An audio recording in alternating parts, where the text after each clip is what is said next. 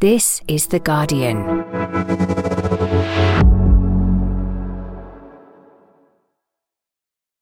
I'm Grace Dent, and this is Comfort Eating from The Guardian. A podcast where we pay homage to the lesser celebrated foods in life. Because even as a restaurant critic, I believe the food that matters most is often that snack you cobble together when you're curled up on the sofa. Each week, I ask my guest to lift the lid on what comfort foods have seen them through their lives. Because you can tell a lot about a person from what they eat behind closed doors. Hello, friends. I am in my kitchen. It's another episode of Comfort Eating, and I am channeling a writerly snack in homage to today's guest. It's the humble fig roll.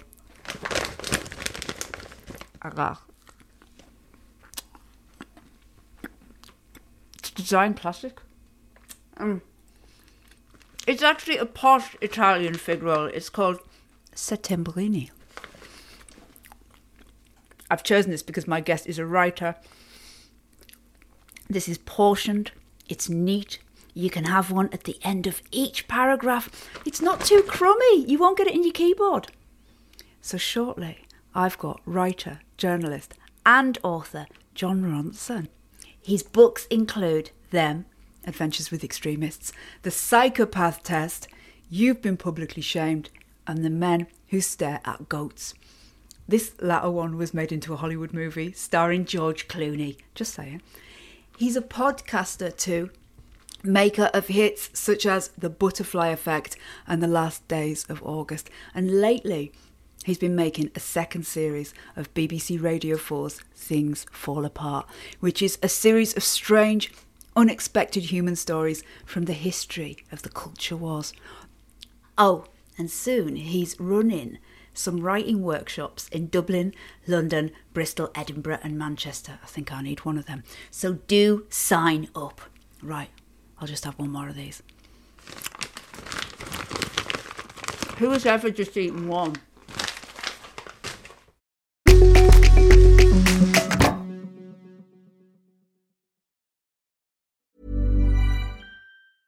Hey, I'm Ryan Reynolds. Recently, I asked Mint Mobile's legal team if big wireless companies are allowed to raise prices due to inflation. They said yes. And then when I asked if raising prices technically violates those onerous two year contracts, they said, What the f are you talking about, you insane Hollywood ass? F- So to recap, we're cutting the price of Mint Unlimited from $30 a month to just $15 a month. Give it a try at mintmobile.com slash switch. $45 upfront for three months plus taxes and fees. Promo for new customers for limited time. Unlimited more than 40 gigabytes per month. Slows. Full terms at mintmobile.com. Finding your perfect home was hard, but thanks to Burrow, furnishing it has never been easier. Burrow's easy to assemble modular sofas and sectionals are made from premium, durable materials, including stain and scratch resistant fabrics. So they're not just comfortable and stylish, they're built to last. Plus, every single Burrow order ships free right to your door. Right now, get 15% off your first order at burrow.com slash ACAST. That's 15% off at burrow.com slash ACAST.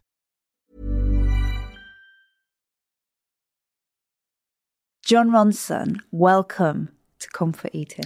Grace, thank you.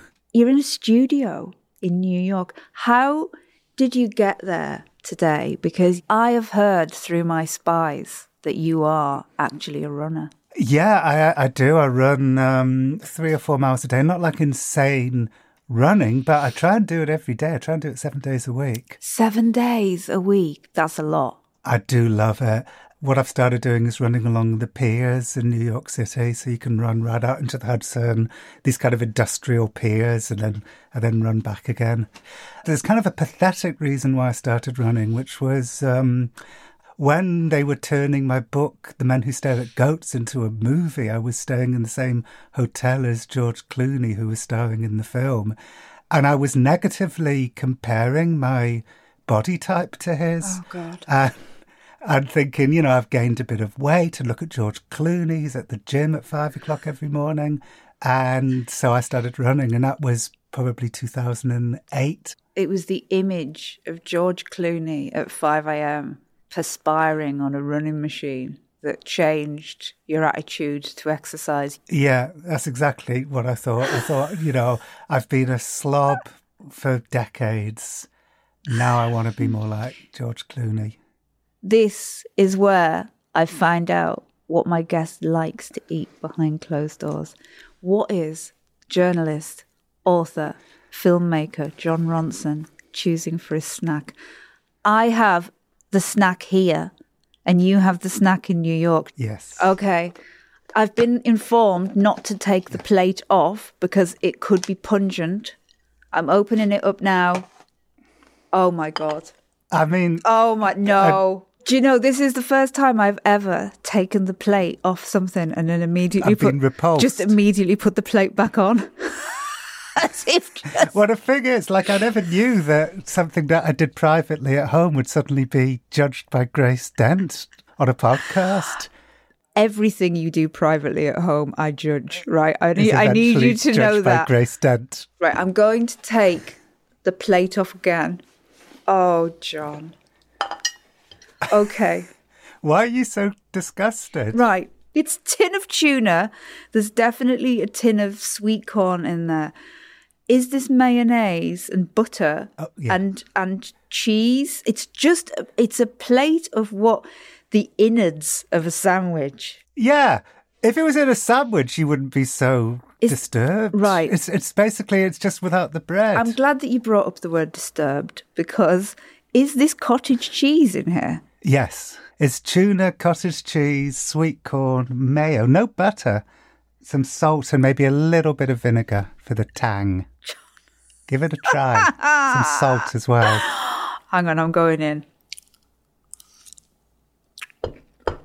It's quite nice. There's a. It's the cottage cheese that's thrown me. You see, now I've started, as so often happens on comfort eating, and that is actually Oh, delicious. It looks bizarre. It just looks like a huge splurge of, of, of white and yellow with sweet corn floating in it.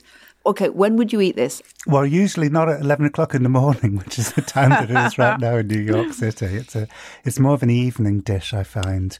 If my wife's out and I can't be bothered to get a takeout, I'd open up a can of tuna, I'd swirl it all in together and like eat it in front of the TV. Why is there no bread with it? There could be bread. But also, do you not sometimes find bread superfluous? It's superfluous and fattening. So it's like a no bread sandwich. I've got some round the back of my tooth.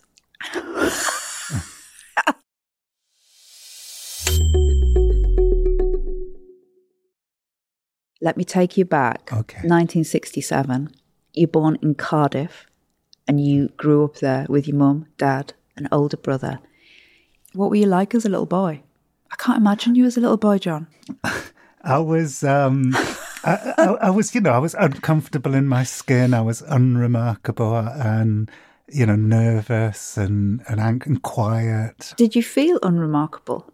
Um, I felt that I was treading water until I could start my life properly, which would be after Cardiff. What's a normal day in your house like? It was suburban. We lived in a suburban house in a pretty nice part of Cardiff called Lisvane.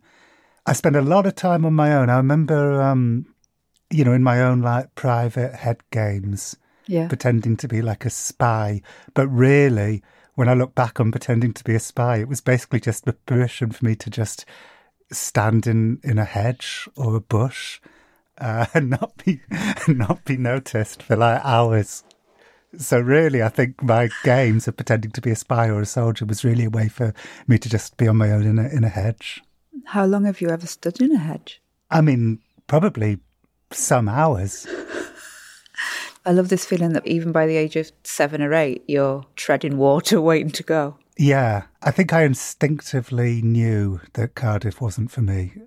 My grandparents lived in London, so frequently we'd we'd go to London, and I'd lose myself in London. Even at the age of like twelve or thirteen, I'd I'd just jump on a bus and just wherever the bus would take me, I would just stay on the bus until the conductor came over to take my money. Then I'd jump off the bus and then jump on another bus, and I'd spend all day doing that. It was all about learning about a world outside of the world that I was growing up in, which just I just didn't fit into. But this is Wales in the 1970s. The culinary traditions there, very strong. You've got cawl, Welsh rarebit, laverbread, Welsh cakes, Bara Brith. What's being cooked at Jon Ronson's house? Is it that type of thing? Well, some of those things you just said I've never heard of, so I clearly never ate Bara Brith, unless unless I know the English word for it. I love the fact that you just think I've made some of these things up. So when you get in from school, what's cooking? Like meat and two veg, that kind of stuff. Yeah. I did some binge eating when I was a kid. Definitely some of my unhappinesses manifested in binge eating, like a whole packet of biscuits after school, chocolate digestives. How long did you do that for? Probably about two or three years. I think I was probably a bulimic who never threw up, so I just gained weight. But then I lost it all the minute I got to London. And nobody noticed.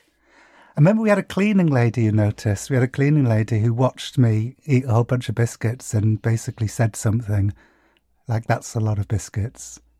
She was warning me that this this was dysfunctional. What did you think?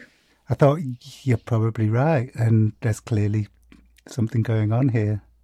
There was a couple of years. It was probably between the ages of about fourteen and maybe seventeen, and then by the time I moved to London, I just immediately, you know, became thin. Did you just kick the habit? Yes. Yeah, I left it behind and it never came back again. It was evidently a manifestation of not being in, you know, the right the right environment. Just being like trapped, like a sort of coiled snake, you know, a mm. coiled spring, just just biding my time until I could get to London and everything would be okay. Your career is all about conversations and talking to people. Was this instilled into you at home? What like around the dinner table? Were family dinners a thing? No, not not really. Do you remember the show The Tube? Absolutely. Okay, like so Friday about five thirty in the afternoon, so just after school. I was like given permission to eat on my own and in my bedroom and watch the tube on TV. I didn't have to sit with my family. I could so my mother would make like lamb chops and mint sauce and potatoes and I'd sit I'd eat it on my lap alone in the room. It was at the front of the house, had a little sink, little pink sink one of those little clunky chunky clunky TVs watching the tube. Just sat there. I am also massive, massive. Mm. I mean, exactly like you. One of the reasons I managed to get out of Carlisle was the tube. Like it was watching watching Paula Yates. I just wanted to be Paula Yates, and I wanted to hang out with Jools Holland. Still, kind of want to hang out with Jools Holland. I feel the same way about all of those things. It's funny when I noticed that it? Jools Holland was following me on Instagram, I, I, the fourteen-year-old me, wouldn't have believed it. I love that sense of kind of the getting away from them, the freedom that it brought. But you've said that you were just absolutely dying to get out of Wales. Is there a moment you can pinpoint when you just think, oh my God, I've done it? Oh yeah, I started college, Polytechnic of Central London, and my mother dropped me off at the Hall of Residence, and the guy in the next room, a guy called Dippin Joshi, said, "Oh, do you want to come out with us tonight?" And and that was it. I just I just unshackled myself from everything that had happened in my life up until that moment, and I went out for the night in London, and it was like a reset. That's when my life began.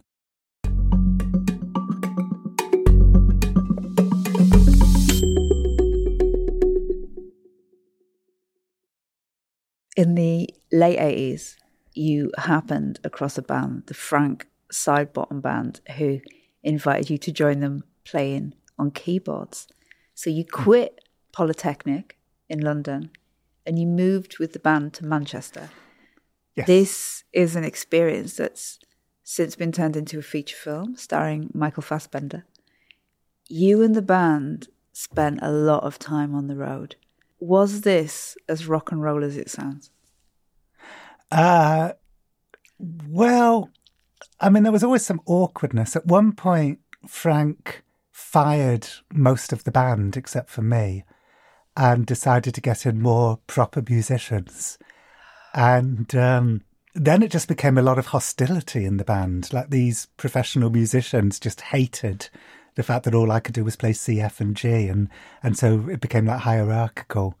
That feels very rock and roll, though. The open hostility of people together on the road. Yes. I tried to reflect that in the film Frank that I wrote with the Maggie Gyllenhaal character taking a complete baffling dislike to my character. Did you have an image of what a rock star would be like? So you you sit at home, you're watching the tube, you think, one day mm. I might be a rock star. I'd love to be a rock star. I wasn't sure that they were real.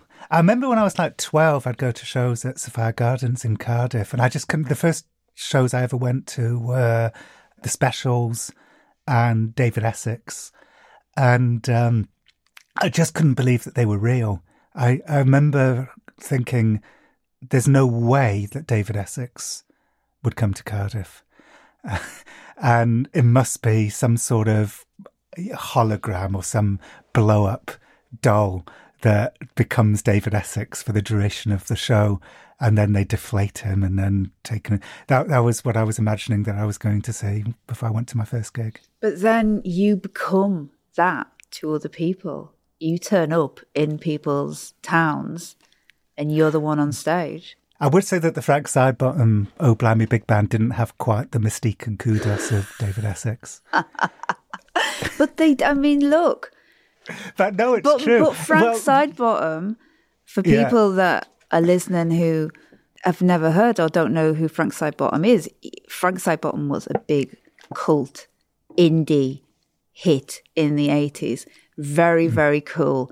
He's kind of an ironic northern wannabe pop star, but he's got a huge papier mache head. And I remember watching him on telly and the quiet anarchy combined with music, combined with the northernness. I thought it was bloody amazing. And you were in that band. That is really cool, was. Jon. It really was amazing. But because we were like a sort of parody of a of a band, the audience in a way, their, their excitement and their kind of screaming and cheering, they were kind of a parody of an audience too. It was like we were all in on it together. I mean, during this time as an international rock star, as we've established, what were you eating? Well, me and my probably my closest friend at the time was Mike West, who was the singer in The Man from Del Monte, which was this other band that I managed at the time. And we went out for a period of maybe 18 months, two years. We went out to eat together to the same Chinese restaurant pretty much every night, certainly five or six nights a week. And I had exactly the same dish every night, and so did Mike. I can't remember what Mike's was, but mine was roast duck noodles in soup. And I had that every day for at least a year. Where is the Chinese restaurant? Where is it? It was called the Winoir. That was the name of the restaurant, the Winoir. Me and Mike would go there and I'd have roast duck noodle and soup at the Winoir. And I'm I'm interested in just in trying to figure out why we behave the way that we do. I'm I'm interested in why I always had exactly Yeah. the same meal. There was something about the repetitiveness of that that I found sort of strangely comforting. And I think that occurs in lots of areas of my life to this day. I'll wear the same coloured clothes, same t shirt, same fabric, same hoodie. I've got a neighbour. We we live upstate uh, in New York for for much of the time, and I've got a neighbour. She said to me the other day, Laura. She kind of looked down at my clothes, and she said, "So this is that's that's just it now, right? That's just it."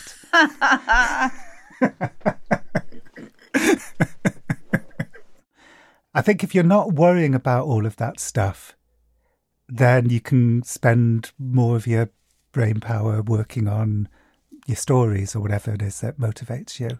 I think that people shame people for eating the same things all the time. But no, I totally agree with you. I I I like the reassuring nature of the same cup porridge with the same handful of berries thrown in it and the same amount of honey. And I will do that day after day after day.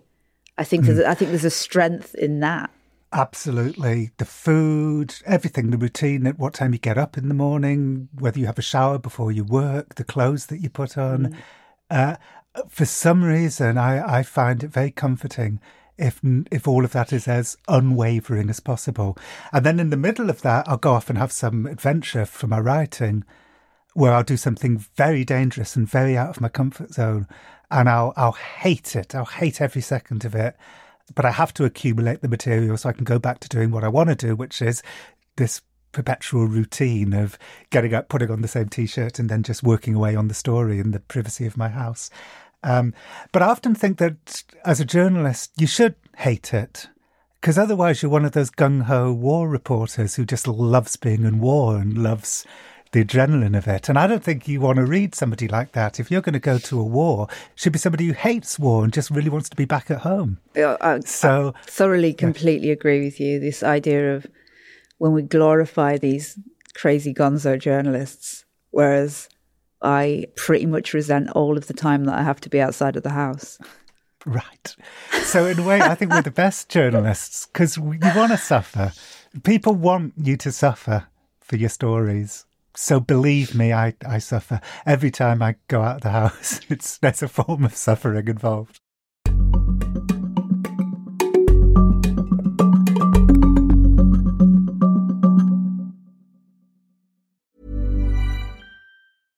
Hey, I'm Ryan Reynolds. At Mint Mobile, we like to do the opposite of what Big Wireless does. They charge you a lot we charge you a little. So naturally, when they announced they'd be raising their prices due to inflation, we decided to deflate our prices due to not hating you. That's right. We're cutting the price of Mint Unlimited from $30 a month to just $15 a month. Give it a try at mintmobile.com slash switch. $45 up front for three months plus taxes and fees. Promo for new customers for limited time. Unlimited more than 40 gigabytes per month. Slows. Full terms at mintmobile.com. Finding your perfect home was hard, but thanks to Burrow, furnishing it has never been easier. Burrow's easy to assemble modular sofas and sectionals are made from premium, durable materials, including stain and scratch resistant fabrics. So they're not just comfortable and stylish, they're built to last. Plus, every single Burrow order ships free right to your door. Right now, get 15% off your first order at burrow.com slash ACAST.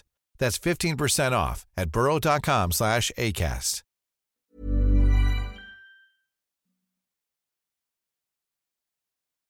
Hello, Grace Dent here. One more thing. If you love comfort eating, then you'll love my new book, Comfort Eating What We Eat When No One's Looking. It's available order now.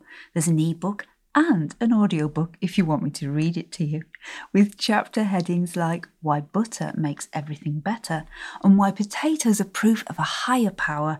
How can you resist? Comfort Eating is packed with funny, moving stories about my family and my childhood, as well as recipes and stories about recording the show.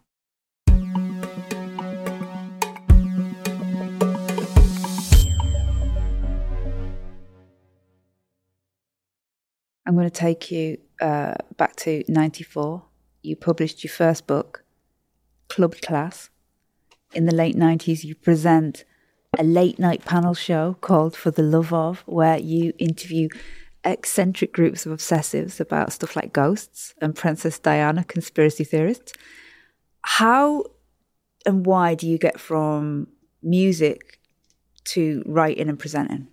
When I was living in Manchester, obviously the man from Del Monte and Frank Sidebottom didn't pay that much. Um, although Frank paid us like £40 a night to be in the Blimey band, so it wasn't nothing. But I started writing for the local listings paper, City Life.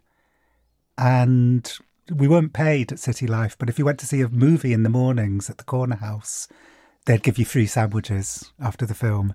So I ate free sandwiches for, for my tenure at City Life. So, how do you get from uh, City Life to telly? Well, it was very clear that I wasn't cracked up to be in the music business. It, it wasn't for me. The Man from Del Monte would have been a very successful band if they'd been managed by somebody else. Um, so, but I had a flair for writing and I started doing my own column in Time Out and I was offered a TV show on the back of that uh, from Janet Street Porter. Wow. Um, ha- so yes. hang on a minute. So you're self-admittedly quite a anxious person and then Janet Street Porter asks you to come in for a coffee? What happened was funny story. So, my old media lecturer said, I'm going to send some of your Time Out columns to Janet Street Porter to see if there's a TV show in it. And the next thing I know, I'm sitting there with Janet Street Porter, and Janet Street Porter's going, you know, I think it's a brilliant idea. And I'm nodding, having no idea what the idea is. like, I didn't know why I was there. I didn't know what conversations had been had. I, and the next thing I knew, I'd been given I don't know, a few hundred thousand pounds to make my own TV series for BBC Two. So I suppose they thought, okay, if I can have these little mini adventures every week in Time Out, then I can have adventures on television too. And the first time you saw yourself, what did you think? Well, I hated doing the Ronson Mission, the TV show. This sounds really odd and ungrateful because here I was at 25 having my own show on BBC Two. Mm. Although it wasn't arrogance, I was just very uncomfortable doing it. And, and I didn't really understand the reason why, although I do understand it now. When I was just writing, it was just me and a little notepad or maybe a little recorder. When I was making the Ronson mission, it was a bus full of mm. people with a giant camera. And, you know, we'd turn up at somebody's house and I would have to perform. Mm. And this was the opposite of what I had grown to love. This wasn't being a writer, this was being an actor. Mm-hmm. So that's why I hated it. And and the show was bad. There was an article in I think The Guardian or or somewhere at the time that listed it as one of the five worst shows ever to be on the BBC. I guess its main legacy was that Louis Theroux was a fan of it, and that helped inspire him to do what what he ended up doing. So at this point, do you know that Louis theroux is watching what you're doing? I met Louis. Uh, I was friends with Adam and Joe, and I went round to Joe's house, and Joe said, "There's somebody that I really want you to meet." Uh, and it was Louis, and Louis was like, "Oh, you know, I want to do what you're doing, or I want to, you know, I want to get into TV." I think he was already starting to make stuff with Michael Moore at the time. When you first set eyes on Louis Theroux, did he, because he was kind of really tall and he's got that kind of boyish handsomeness, did you think, oh shit, now he's going to start making documentaries? No, that came later when he when he became very successful, and I I felt like the Pixies must have felt when Nirvana got big. Like, Ruby Wax has spoken openly about being very angry about Louis Theroux. yeah, I mean it was probably bruising. I mean for her, for me, because we predated him, and he just leapfrogged over us, and and was just very good at it. I mean, I, I watched in the nineties. I had to stop watching because I was comparing myself to him, and partly because every time I bought something out, the reviews always mentioned Louis. We were like uh, conjoined twins, and that for one of us to grow stronger, the other one had to die. Uh, and I mean, in the end, it was fine because I started writing books, and that's when I relaxed into thinking, this is what I want to do. In 2001, you publish Them Adventures with Extremists. And this does it sees you go to jihadi training camps, dictators' home auctions. You literally do go on adventures with extremists. And across your career, you've managed to get access to loads of people who must be really wary of journalists. Hmm. But as you've got better known, is it harder to get to these kind of people? Yeah, it really varies. Sometimes being better known gives you access to some people that you wouldn't have otherwise had access to. And it does the opposite. It makes people more wary. And Yeah. I remember when we were doing Tottenham Ayatollah, which is the first chapter of them. Mm. I remember Omar Bakri saying to me and Saul at one point, "You're not, you're not documentary makers. You're, you're students." uh, and the, the fact that we were so non-threatening and the camera that we had was so small, and we weren't like journalists. We were just shuffling around. You've spent such a lot of time with some of these people. Have you had any memorable meals with unlikely people? Yeah, I had a bunch of breakfast smoothies with Alex Jones. Alex Jones, the far right radio show host, is he quite calm at breakfast? No, he's never calm. He's never calm. For an introvert, you don't want to hang out. He's also he's tireless. He never tires, and I tire a lot. Do you like him? No, I mean we look. We're intertwined in each other's lives because we snuck into this place, Bohemian Grove, together, the secret club in the forests of Northern California. Um, and that was a great night for us both. He brought out his documentary, Dark Secrets Inside Bohemian Grove. I brought out my book, Them, which chronicles my time sneaking to Bohemian Grove with Alex. Um, that was probably the greatest night of my life, sneaking into Bohemian Grove. It was such a successful adventure. We snuck in and witnessed world leaders having a ritual that culminated in a human effigy being thrown into the fiery belly of a giant stone owl. So I will always have fondness for, for Alex because we shared that incredible experience together. But Oh, speaking of memorable meals, I've just remembered one. Go on. Um, well, you know, I went UFO hunting with Robbie Williams. Yes. Yeah. And um, I, I mean, that, that just sounds just like a life highlight. Tell me about it. yeah, we met alien abductees. And another time I was at the Chateau Marmont and Robbie Williams turned up and we sat with him and, and his father was there. So I sat with him and his father. And then David Beckham turned up with Victoria Beckham and Victoria Beckham's father and Dita Von Teese. And Victoria Beckham said, Do you mind if my father sits with your father? So I'm now sitting with Victoria Beckham's father, Robbie Williams' father. Rob gets up and goes to sit with David Beckham and Dita Von Teese, and I'm at the other table with the fathers. Uh, Thinking, And, why, uh, why am I on this table? Did you want? Did Yeah, you want to be with the cool kids? table. You wanted to be with Of the cool course, I kids. wanted to be with Dita Von Teese and David Beckham, but yeah, Yeah. instead I'm with Victoria Beckham's father and Robbie Williams's father, and they're having like awkward conversation because they don't know each other, and they're very different. Like you know, Victoria Beckham's father's like a sort of you know London He's a geezer. guy, you know, and Robbie Williams' father's like the sort of chirpy northern guy, and they're trying to like find some common ground. The two, I'm sitting there not saying anything, just listening to the two fathers. And in the end, their common ground was motorway service stations. And they're going, oh, yeah, Heston. Heston's a lovely service station. And Robbie's father's going, oh, it is, I love Heston. so that was one time. And then the other time was uh, with Gillian Anderson and Paul McKenna. So I sit down with them and they just got married. And we're talking about aliens. And he turns to Gillian Anderson, her new husband, and he says, uh, Was there ever any aliens in the X Files? And, uh, and she looked so delighted. And she like turned to him and like turned to us and she went, Oh, darling, it was all aliens. How could you have got to the point where you married Gillian Anderson without actually knowing what the X Files were? I have no idea. All I can say is that she was thrilled that he didn't know.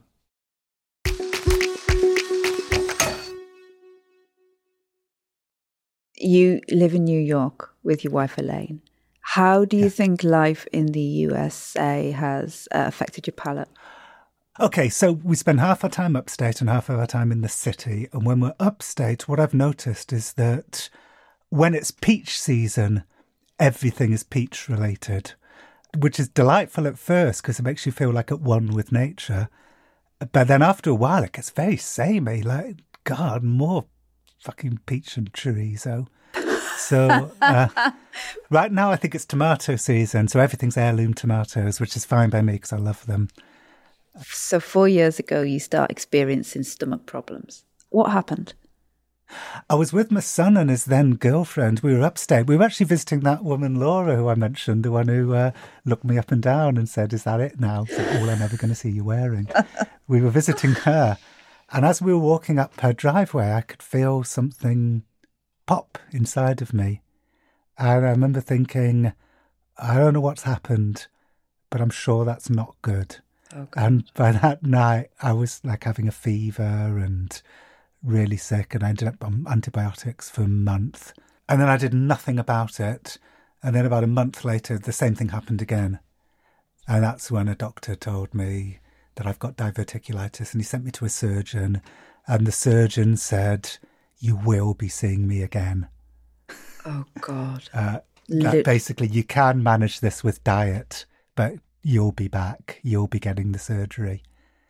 so I tried to manage it for two years with with diet.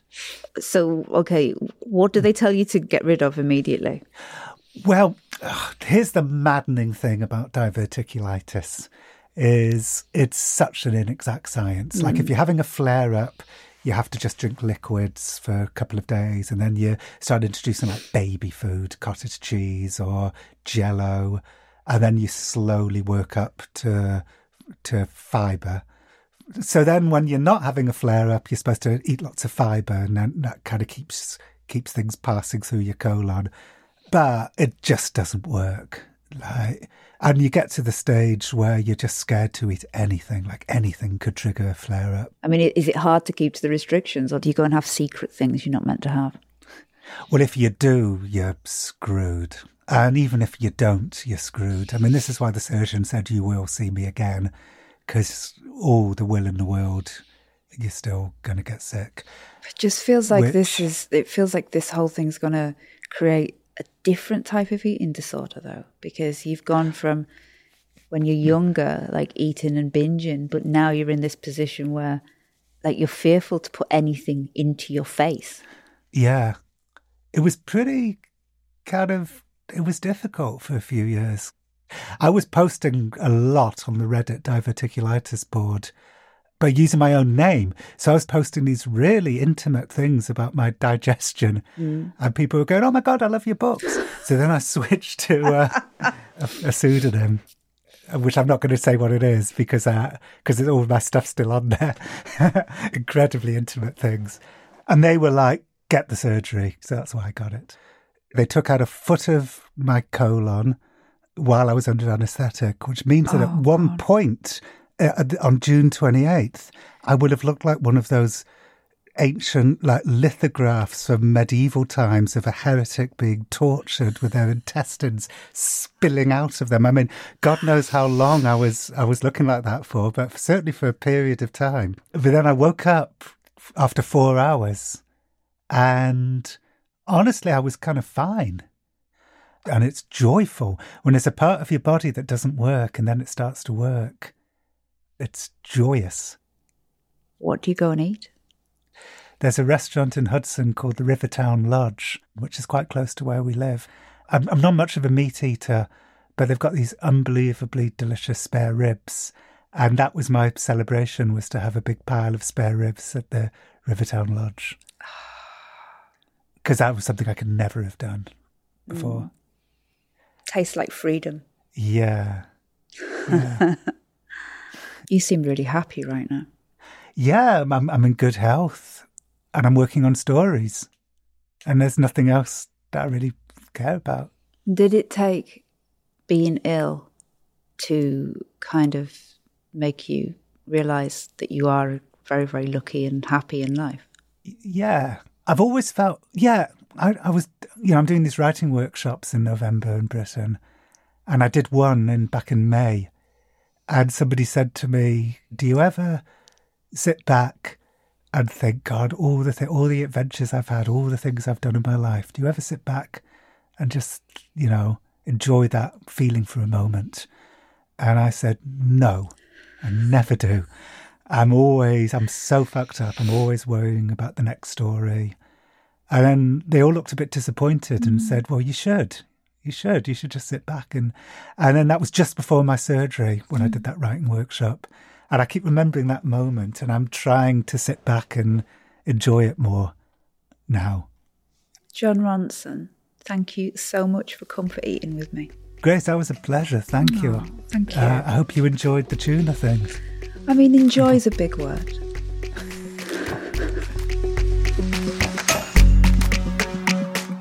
This episode of Comfort Eating was produced by Gabriella Jones.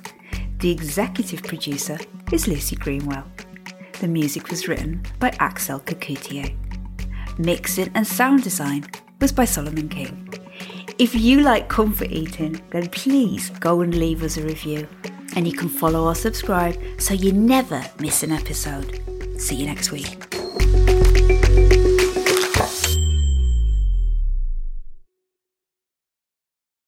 This is The Guardian.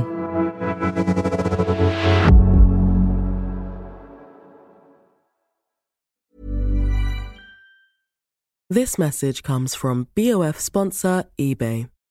You'll know real when you get it. It'll say eBay Authenticity Guarantee. And you'll feel it. Maybe it's a head turning handbag, a watch that says it all, jewelry that makes you look like the gem, or sneakers and streetwear so fresh every step feels fly. eBay gets it. So look for the blue check mark next to that thing you love. and be confident that every inch, stitch, sole, and logo is checked by experts.